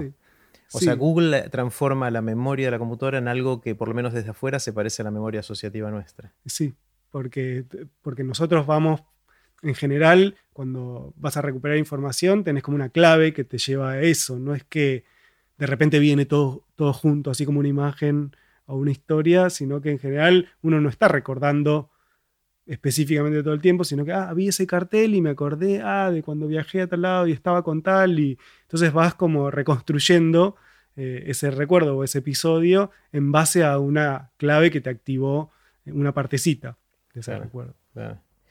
Pedro, quiero hacerte muchas preguntas cortitas. Las preguntas son cortitas, pero vos tomate el tiempo que quieras para, para responderlas. Eh, la primera es la, pregunta del viaje en el tiempo. Suponete que tenés un amigo, una amiga que finalmente inventa la máquina del tiempo y te ofrece hacer un viaje de ida y vuelta a donde y a cuando quieras. Después de un rato volvés a la aquí y a la hora. Un solo viaje, es medio tacaño, media tacaña, y te deja hacer un solo viaje. ¿Irías al futuro o al pasado?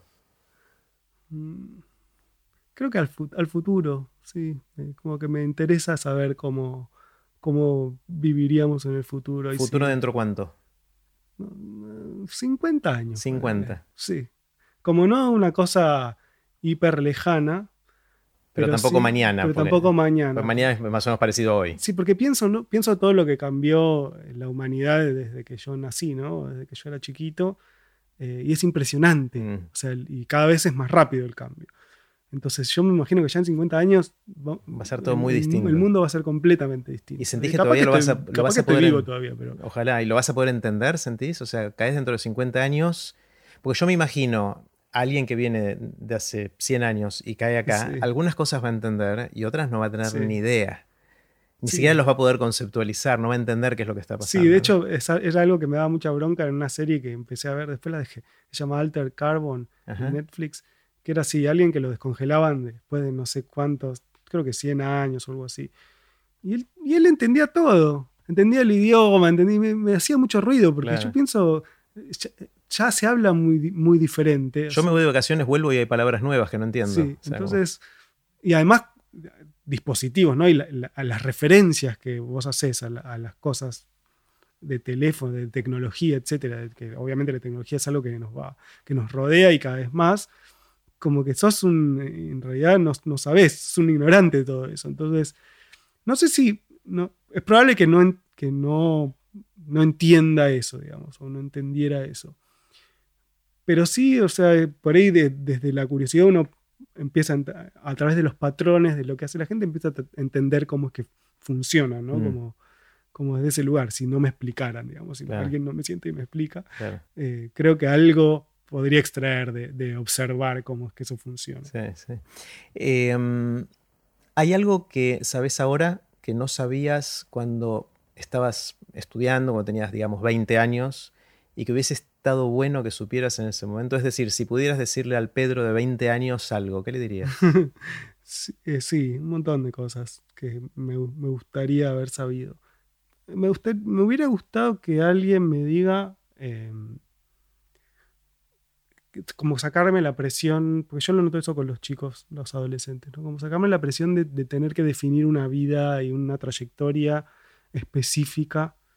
Eh, hacia el éxito, digamos, o la importancia ¿no? de, tener una carrera, de, ser como muy bueno en lo que haces y, llegar como a cierto éxito, que cada uno va a tener su propia eh, definición. definición de éxito, pero eh, me, hubiera gustado que... ¿Vos sentiste esa presión? Sí, totalmente, y la sigo sintiendo por momentos. Es, algo con lo que peleo, peleo siempre. Bueno, pero al mismo tiempo, sin esa presión quizás no hacías la carrera y no, no estaríamos teniendo esta charla ahora y no, no estaría yo aprendiendo de vos. Con lo cual eh, es, un arma doble filo también, ¿no? Eh, porque a veces es verdad que está bueno liberarse del deber ser y todas esas presiones y mandatos que tenemos, pero al mismo tiempo no sé cuánto nuestra sola fuerza de voluntad y pasiones que, sentimos son suficientes para movernos si es que no tenemos un poco de presión, ¿no? Eh, sí, en ese sentido es cierto, pero lo que creo que voy más a la idea de, sacarse encima esos estereotipos, y por eso en mm. general, no solo me refiero a la, cuestión académica o de la profesión o lo que uno va a estudiar, sino a, la idea de, no sé, qué es una familia, mm. eh, eh, digamos, qué, qué, es lo que se puede hacer o no. Yo eh, cada vez menos, pero yo siempre soy muy, conservo cierta ingenuidad de, desde siempre, digamos, donde a veces soy un poco literal en el sentido de que a mí me dicen una cosa y entonces yo entiendo que eso que me están diciendo es está bien y es lo correcto, etc. que cada vez me lo cuestiono más porque me encuentro, siempre, no siempre, pero a veces me choco con paredes en ese sentido, pero suelo como confiar mucho en el resto de las personas. Y eso es, a veces me dicen, eso es amoroso, pero también tiene un costo que es que, bueno, no siempre las personas te dicen eh, lo que es cierto y a veces lo que piensan esas personas, en realidad no, a, pesar de que ellos crean fervientemente que eso es lo correcto o que eso está bien, no lo es. Mm. Entonces, me costó mucho en los años empezar a desentrenar, empezar a confiar un poco más en alguna intuición mía o, en, lo que yo creo, o, en tratar de, bueno, tomarme las cosas con, pinzas en general. Eh, y eso, por ahí está bueno que alguien te, te avise, ¿no? Eh, claro, sí, sí, sí. Sabes que esta pregunta se la hago a prácticamente todos mis invitados y hay, hay una respuesta recurrente que va en este sentido de, cuando estamos terminando la adolescencia, somos jóvenes y tenemos esta, esta presión, quizás nos falta todavía confianza en nosotros mismos de que las cosas van a estar bien, pero lo, pensamos ahora cuando las cosas terminaron más o menos bien. Entonces eh, no es contrafáctico en el sentido de que hubiese pasado si no teníamos todo eso. Entonces yo yo también lo siento, eh, personalmente, pero también no estoy seguro de si es el, consejo correcto. O sea, me, debato yo, y obviamente no hay manera de probarlo. Por lo menos a mí no se me ocurre un experimento que podamos hacer para hacerlo, pero, pero es algo que me... Sí, sí, es, contrafáctico, pero, pero creo que... Em, creo que es importante tener una visión un poco más amplia del mundo en mm. algún momento como en la adolescencia es, como un momento muy particular en que por ahí me habría gustado tener esa visión más amplia y yo la gente más diversa la conocí de más grande. Mm. Eh, por, todas estas actividades y por los lugares y por donde viajé, etc.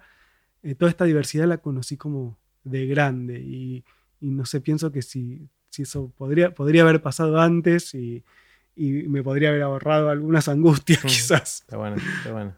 ¿Hay algo, Pedro, que pienses, que sientas que es distinto a lo que piensa la mayoría de la gente o la mayoría de tu entorno? Es decir, ¿en, en qué piensas distinto de la gente que te rodea?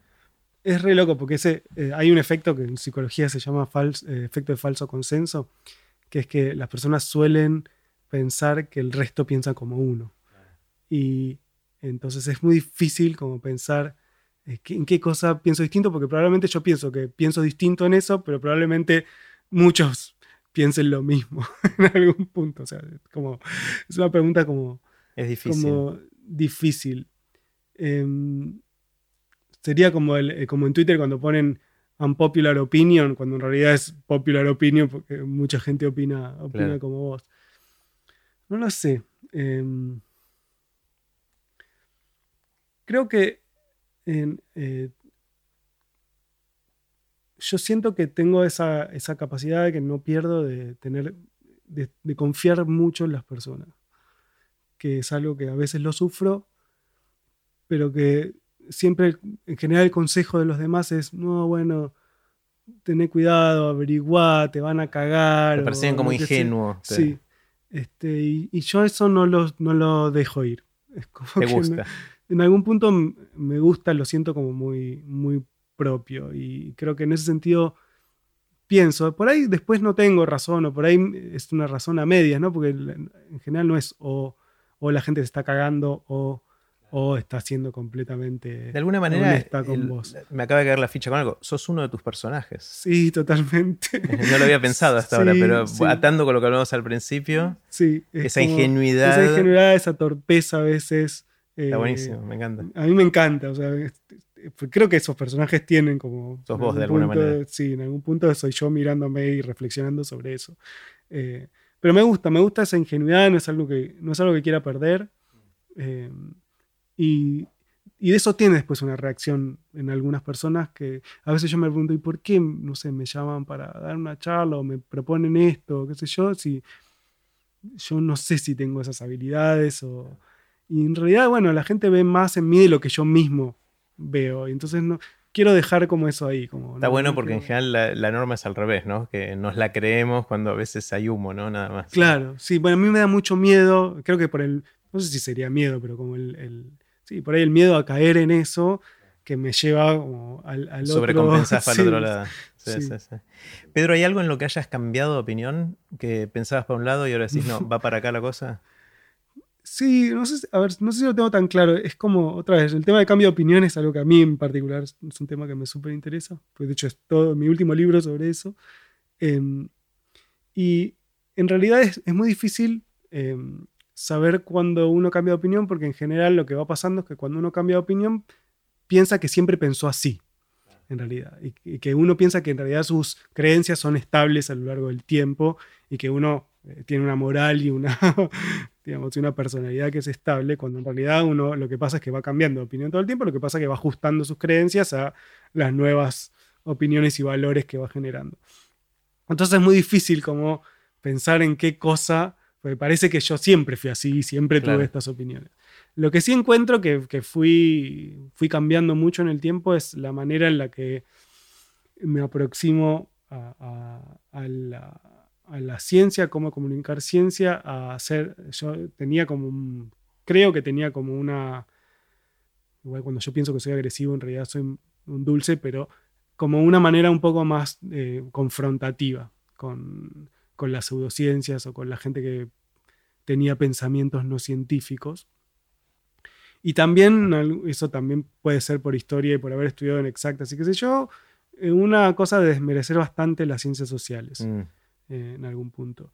Y en eso cambié muchísimo en, todo este tiempo, por, por, escuchar podcasts, por leer cosas, por interactuar con gente muy distinta, empecé a, tener, a valorar un montón de habilidades de otras disciplinas, eh, que cosas que yo no tengo, y empecé a cambiar, a cambiar mucha opinión con respecto a eso, y de hecho me, empezaron a gustar un montón de, digo, si, no sé, si pudiera estudiar de nuevo otra cosa, ¿qué estudiaría? Y probablemente algo de ciencias sociales eh, en algún punto. Entonces, en ese sentido, cambié mucho mi visión sobre, sobre las ciencias sociales, sobre la ciencia en general y cómo comunicarme con el que piensa distinto. Mm.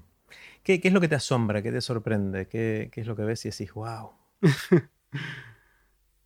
Los bichos. Los bichos. como, yo cada vez que viajo y empiezo a sacar fotos, son todas fotos como de bichitos chiquititos y cosas, porque eso no lo pierdo. Si bien yo estoy haciendo neurociencia en el laboratorio, algo como bastante distante de lo que es la naturaleza en algún punto, como que mi corazoncito de biólogo, eh, cada vez que viajo a algún lugar, que pueda ser la selva, bosque, montaña, el, paisaje, la flora, la fauna y encontrar las adaptaciones de los bichos y ver los colores y las formas que tienen, me sigue sorprendiendo muchísimo, sigue impresionando cómo es que, eh, cómo es que funciona ese mecanismo para desarrollar todas esas formas, esos comportamientos, esos colores. Es como, eso me, asombra muchísimo. Mm. Este, después del resto de lo que hacemos los humanos, creo que me produce menos asombro en general. Está bien. ¿Tienes alguna habilidad inútil? Creo que sí, a ver. ¿Qué sería una habilidad inútil? Sí, tengo, estoy pensando en una que de hecho está buena que es em, cuando hago el, puedo hacer un licuado, un smoothie en la licuadora y me das, no sé, tenés que hacer dos, tres, cuatro vasos, hago el volumen exacto, exacto siempre. Qué bueno, a mí no, a mí siempre me sobra un poco, me falta un poco. yo lo, hago exacto, creo y que es a ojo, es como una intuición que desarrollaste. Sí, sí, sí, no, no, sin medir absolutamente nada. De hecho, eh, fue muy gracioso porque yo en una época que estaba también con toda la época, estas épocas de cambio, ¿no? Cuando estaba terminando el doctorado y tenía que decidir si hacía postdoc, si seguía la ciencia, etcétera, que fue también como un momento de crisis. Hice un curso de coctelería y me acuerdo que, em, bueno, había como la parte teórica donde estudiaba los, no sé, los métodos de hacer vino, de champán, los distintos tipos de licores, de, tipos de tragos, etcétera. Y después tenía la parte práctica, donde tenías que hacer los tragos y, y batir. y batir, qué sé yo, y entonces una de las cosas que eran impresionantes es que yo siempre hacía el volumen para el vaso, que es lo que un bartender debe hacer, digamos. Hacer el volumen perfecto para no dejar al... Ni que, sobre, ni, que, ni que sobre ni que falte. Entonces era como... Y, no, y era algo que no había hecho nunca en mi vida. Yo creo que tiene que ver con todo mi entrenamiento de laboratorio, de haber medido pipetas, y pipetas y vasos precipitados durante muchos, muchos años. Y que eso te da como una intuición del volumen. Está buenísimo. ¿Cuáles son, Pedro, las lecturas que te formaron, transformaron esos libros o textos que hicieron que hoy seas quien sos? A mí, a ver, estoy ahí de todo, de, épocas más viejas y cuando, empecé a leer cosas. Em, yo soy bastante consumidor de fantasía, ciencia ficción, pero también de no ficción, novelas policiales, como de todo, un, poco. todo un poco. Pero bueno, cuando leí eh, em, a Tolkien fue como, que fue la adolescencia, fue impresionante. Quedé como, esos libros adictivos que después los volví a leer, que me, maravillaba con...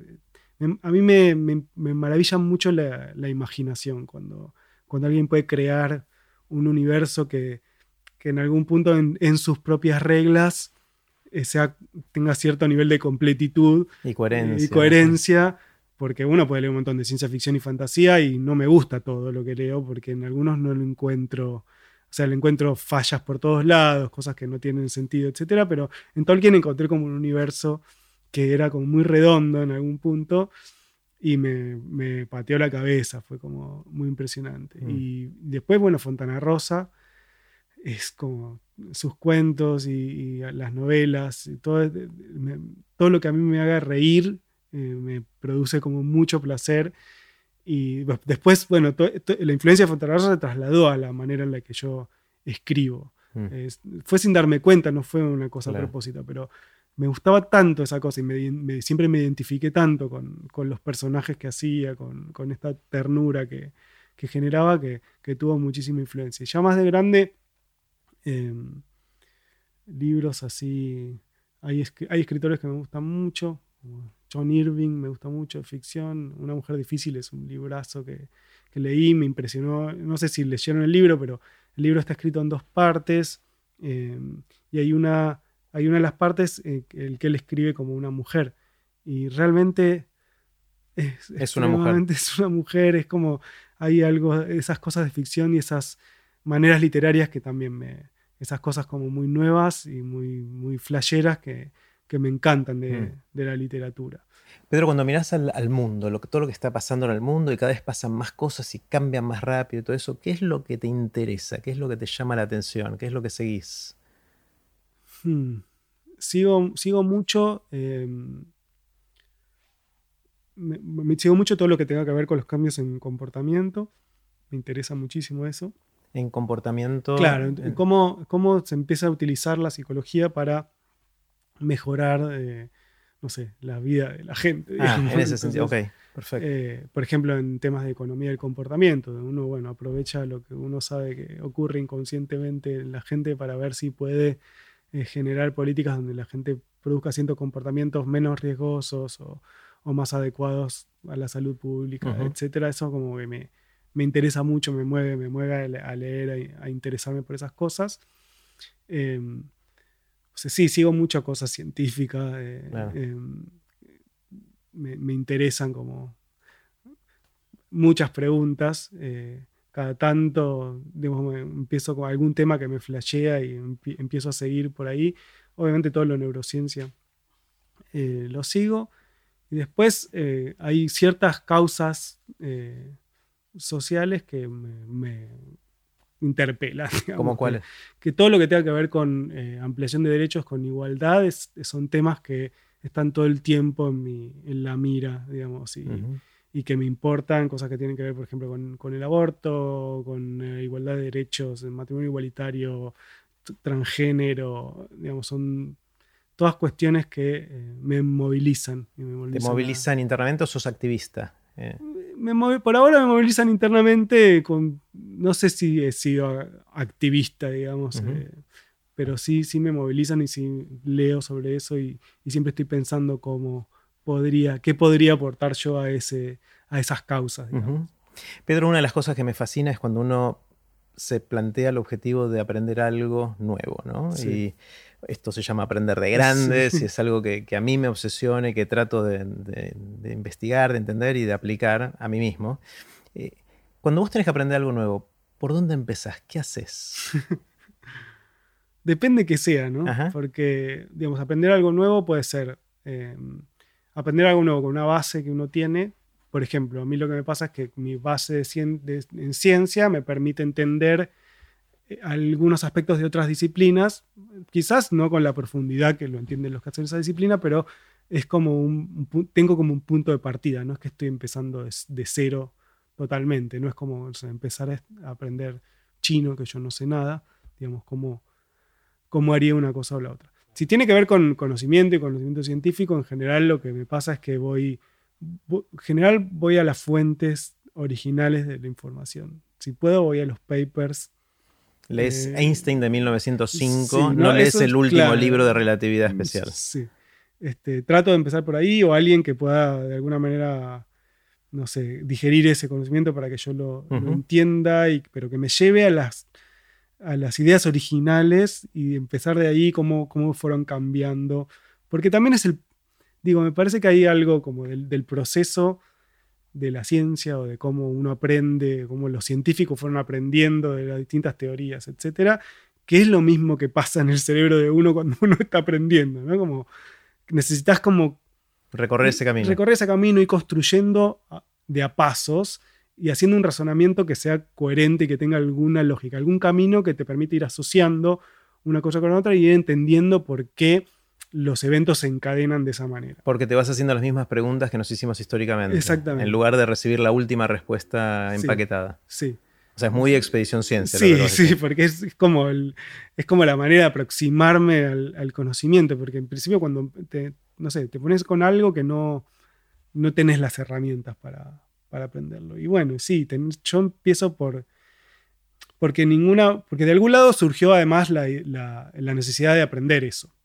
¿Sí? Entonces, si surgió de alguna pregunta particular, hay que tratar de ver qué es esa pregunta, en vez de ir y ver si en algún lado encuentro la respuesta, en Wikipedia o, lo que sea, sino de, bueno, ver qué es esa pregunta. Si alguien se lo preguntó antes, cómo empezaron a tratar de responderlo, cómo fue ese camino de pensamiento para ver hacia dónde te lleva. Porque en general, cuando escribo los libros me pasa eso, que estoy aprendiendo cosas nuevas todo el tiempo, que estoy leyendo cosas nuevas, y entonces agarro un paper que por ahí es de este año, pero bueno, te empieza a citar cosas de donde, bueno, esto hicimos esto porque en realidad eh, en esta teoría, bueno, y te pone la referencia. Entonces te vas un paso más atrás. Y ese te va un paso más atrás hasta que en algún momento llegas al paciente cero, digamos, de, eso. Y me parece que, por lo menos en, términos académicos, eso me funciona. ¿Y si tenés que aprender chino, qué haces? Qué buena pregunta. Eh, no lo hacemos muy seguido. Es, raro en nuestras vidas, por lo menos en mi vida, y en la vida de mucha gente que me rodea, de, abrir un camino tan distinto. ¿no? En general elegimos una, rama y un árbol y después vamos a ciertas ramas, pero es difícil irnos a otro árbol. ¿no? Sí. Em, ahí vas a hacer un curso, ¿no? Pero, pero me parece como importante, digamos, uno puede hacer, puede aprender de distintas maneras, ¿no? O sea, es eh, sentar las bases, por ejemplo, de un idioma, de un idioma nuevo. Eh, digamos, y esto ya es, con, es hablándolo, básicamente, lo que va a pasar. O sea, por eso cuando uno por ahí viaja y está como inmerso en una cultura, me pasó cuando, por ejemplo, cuando fui, fui con una beca a Berlín, que estuve tres meses, yo no sabía nada de alemán. Está bien, hacía como un poco un curso de alemán. No es que aprendí mucho, pero de estar metido en la cultura, de escuchar hablar, de escuchar lo que pasa en la calle, es como que no entendés el, el idioma, no entendés las palabras, pero empezás a entender el lenguaje el ritmo y cómo suena y la melodía. Sí, el, ritmo. como que yo creo que eh, si hubiera estado como unos meses más, entras como en un ritmo mm. de que ya no te resulta como ajeno. Claro. Este, hay como una cosa de familiaridad que se va creando, que no es lo mismo que, eh, que en un curso que te tiren un libro así y tener que leer algo de una, sino que la cultura y la conversación con otros tienen mucho que ver con, con aprender eso. Es como que cuando el otro quiere comunicarse, te está ayudando también a, tratar de que vos aprendas eso. Entonces hay otra predisposición. Está bueno. Eh, la que viene es la pregunta más difícil para mí, por lo menos, de, todas las que quiero hacerte, y es la pregunta del cataclismo. Suponete que venga, que viene un cataclismo que de un día para otro borra todo el conocimiento que tenemos acumulado, eh, pero vos tenés la oportunidad y la responsabilidad de escribir un parrafito, tres líneas, que en tan pocas palabras capture lo que para vos es la esencia de lo que es importante que preservemos para los que vengan después del cataclismo. ¿Qué escribirías? Mm. ¿Qué concepto tratarías de sintetizar que para vos es importante que sepan los que nos van a suceder? Mm. Sé que es re difícil. Sí, es re difícil. Estoy pensando. Sería como un concepto del conocimiento, digamos, del acervo del conocimiento humano. O algo que para vos sea importante. Mm. No hace falta que sea algo universal, puede ser algo chiquitito también, pero que para vos sea importante que, pase para las siguientes generaciones. Creo que me parece que trataría de, en un parrafito, explicar lo, bello que es entender o buscar cómo entender cómo funciona lo que te rodea. Digamos, cómo, uno puede encontrar la belleza eh, en, esa, sí, en, esa curiosidad y en ese camino de, entender o de tratar de entender cómo, cómo es que funciona.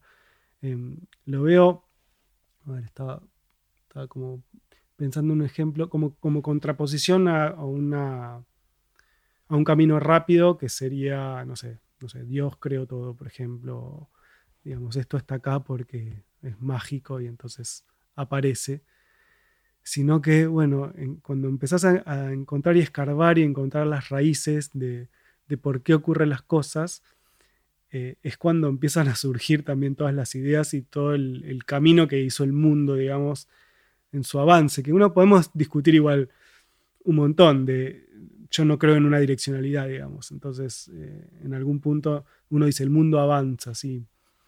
Por ahí va para atrás. Por ahí va para atrás, o no sé, o sea, no, si no hay una dirección, eh, no es que vamos a olvidar, simplemente es sobrevivir, es, es lo que estamos haciendo. Pero en esa supervivencia y en esa cosa medio angustiante de, no direccionalidad, no, que no haya una direccionalidad, me parece que lo lindo es, bueno, ya que no hay una direccionalidad y el mundo funciona, o sea, hay un montón de cosas que pasan. Por ahí lo más lindo de todo es entender cómo es que funciona, este, a pesar de que no hay una dirección. Es como la, belleza en, eso, en que, ah, esto, es, esto funciona así.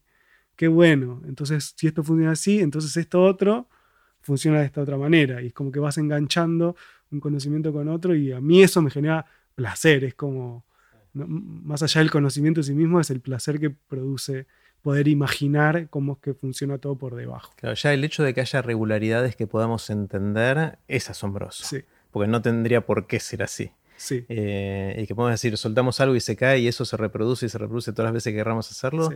Eh, es, increíble. Bueno, no, es, increíble, pues lo creemos, pero, pero ya es asombroso. Sí, a mí, a mí digamos, una de las cosas que más me gusta de la ciencia, a pesar de, de que tiene toda una parte que tiene que ver con la academia y las publicaciones y el financiamiento, que, yo, que es, muy duro y es muy tedioso y muy frustrante, que cuando uno es capaz de, salirse un poco de ese lugar, y eh, la ciencia es como, yo lo veo como el, entrenamiento en la imaginación, es como pensar en universos distintos, en, tratar de, ver algo y imaginarse cómo funcionan las cosas que uno no ve.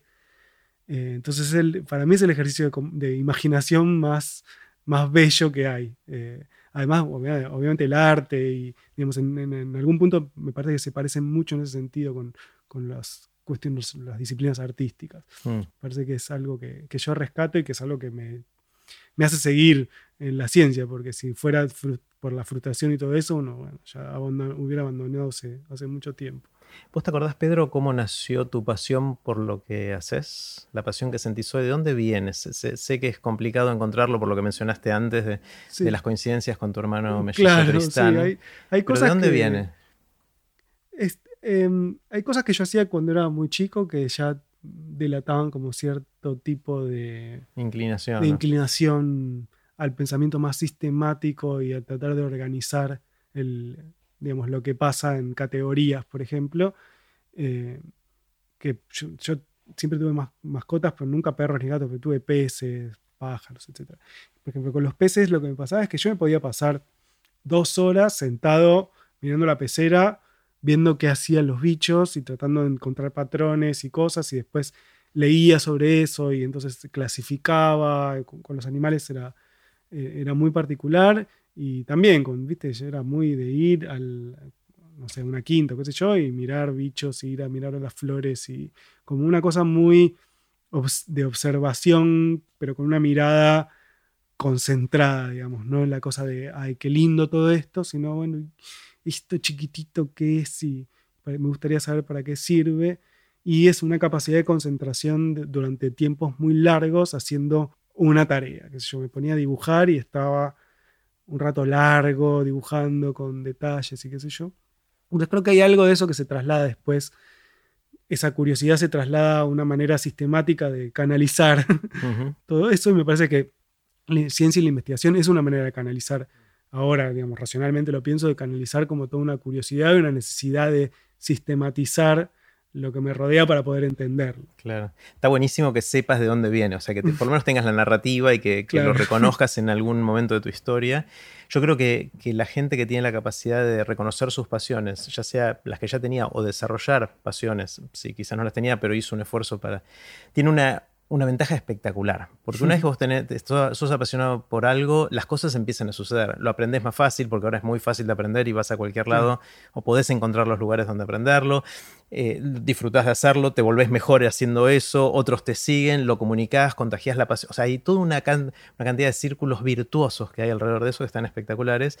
Mientras que si no está, es todo lo opuesto, ¿no? Hay que remarla, es como remarla en dulce de leche. estás perdido en el, mundo. Estás perdido y todo te cuesta y, ¿no? y es difícil de disfrutar las cosas. Entonces me parecería que pensando en la educación, em, volviendo a otro de tus eh, temas favoritos o que te interesan, es pareciera que ayudar a que la gente descubra qué pasiones ya tiene o, que desarrolle otras pasiones podría ser la llave para abrir un mundo a, la gente en educación, mucho más relevante, más importante que, enseñar un contenido específico. Sí. Porque si tenés eso, sucede el otro y no al revés. Sí.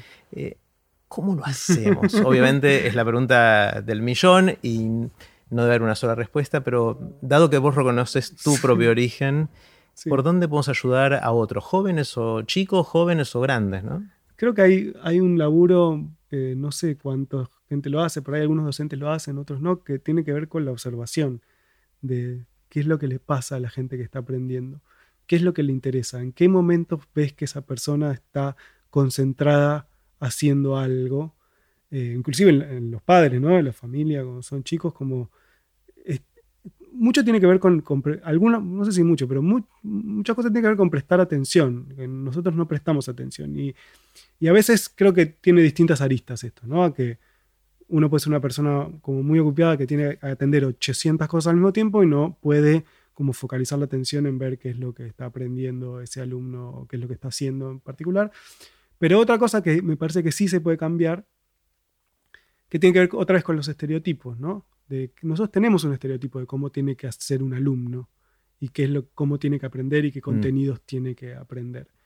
Eh, y creo que nos guiamos muchas veces por, esos estereotipos.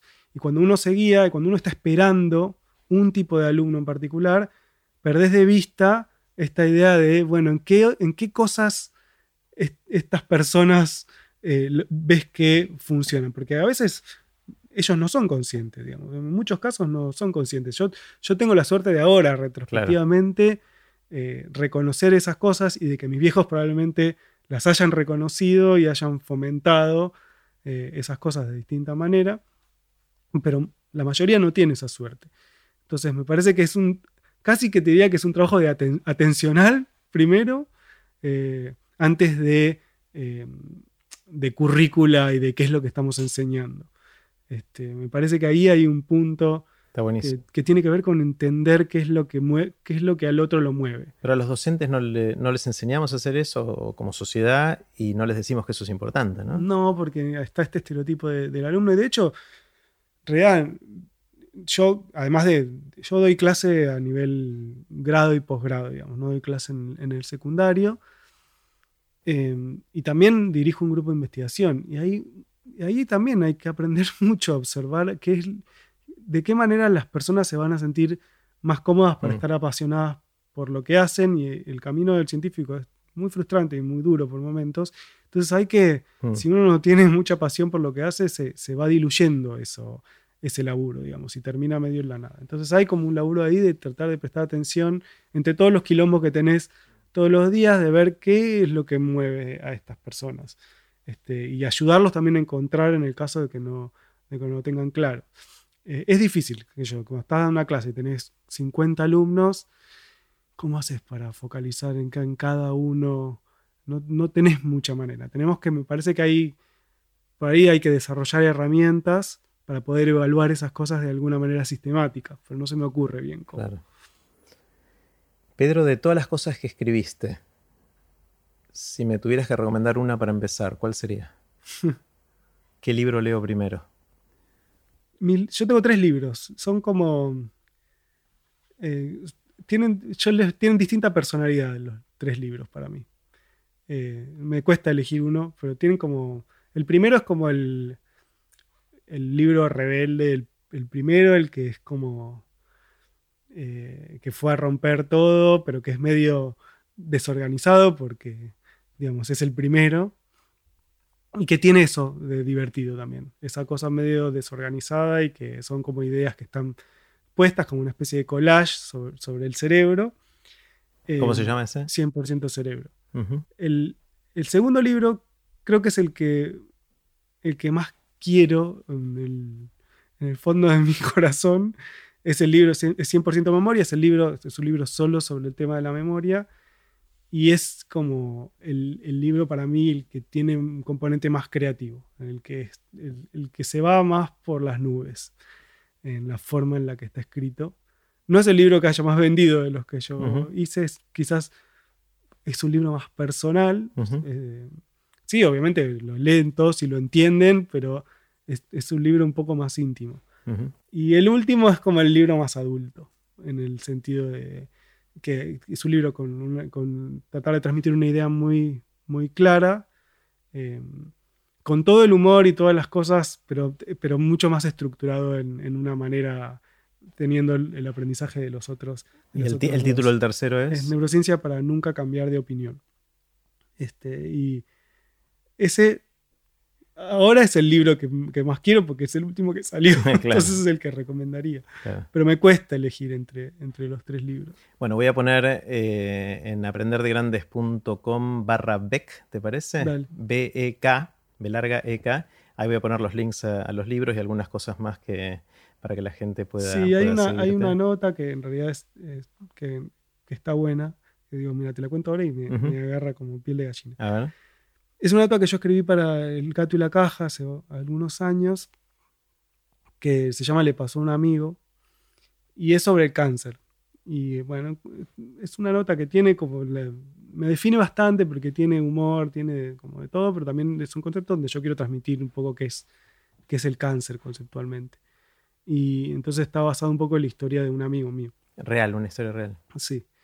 Este, y es una nota que yo creo que nunca pude volver a escribir algo así por ahora en mi vida o de lo que, o que, que yo haya sentido que tiene un impacto eh, tan grande, porque cuando salió esa nota y la gente la empezó a leer, me, tuve una catarata de, de mensajes de todo tipo, extremadamente emotivos, Emotivos. y movilizadores, y no me había pasado nunca que de, sen- de sentir una conexión tan grande con, con los lectores, de haber conectado de una manera... Entonces quizás debería empezar por ahí. Sí, por ahí sí. bueno, vamos a poner el link también a la nota, que debe estar online, ¿no? Sí, Está. Buenísimo, lo vamos a poner. Bueno, Pedro, gracias. Me Gracias encantó por- conversar, seguiría horas y horas. Sí, eh, Gracias pero por necesito digerir todo esto que conversamos recién. Está buenísimo, muchas gracias. Bárbaro. Así terminó la conversación que tuvimos con Pedro Beck. Puse los links relevantes en aprenderdegrandes.com barra Beck, B larga E K. Espero que les haya gustado tanto como a mí. Recuerden que pueden suscribirse para no perderse ningún episodio de Aprender de Grandes en aprenderdegrandes.com. Los espero en el próximo episodio de Aprender de Grandes, cuando les cuente lo que aprendo en mis intentos por seguir aprendiendo durante toda la vida y en las conversaciones que tengo con gente que admiro. Chau.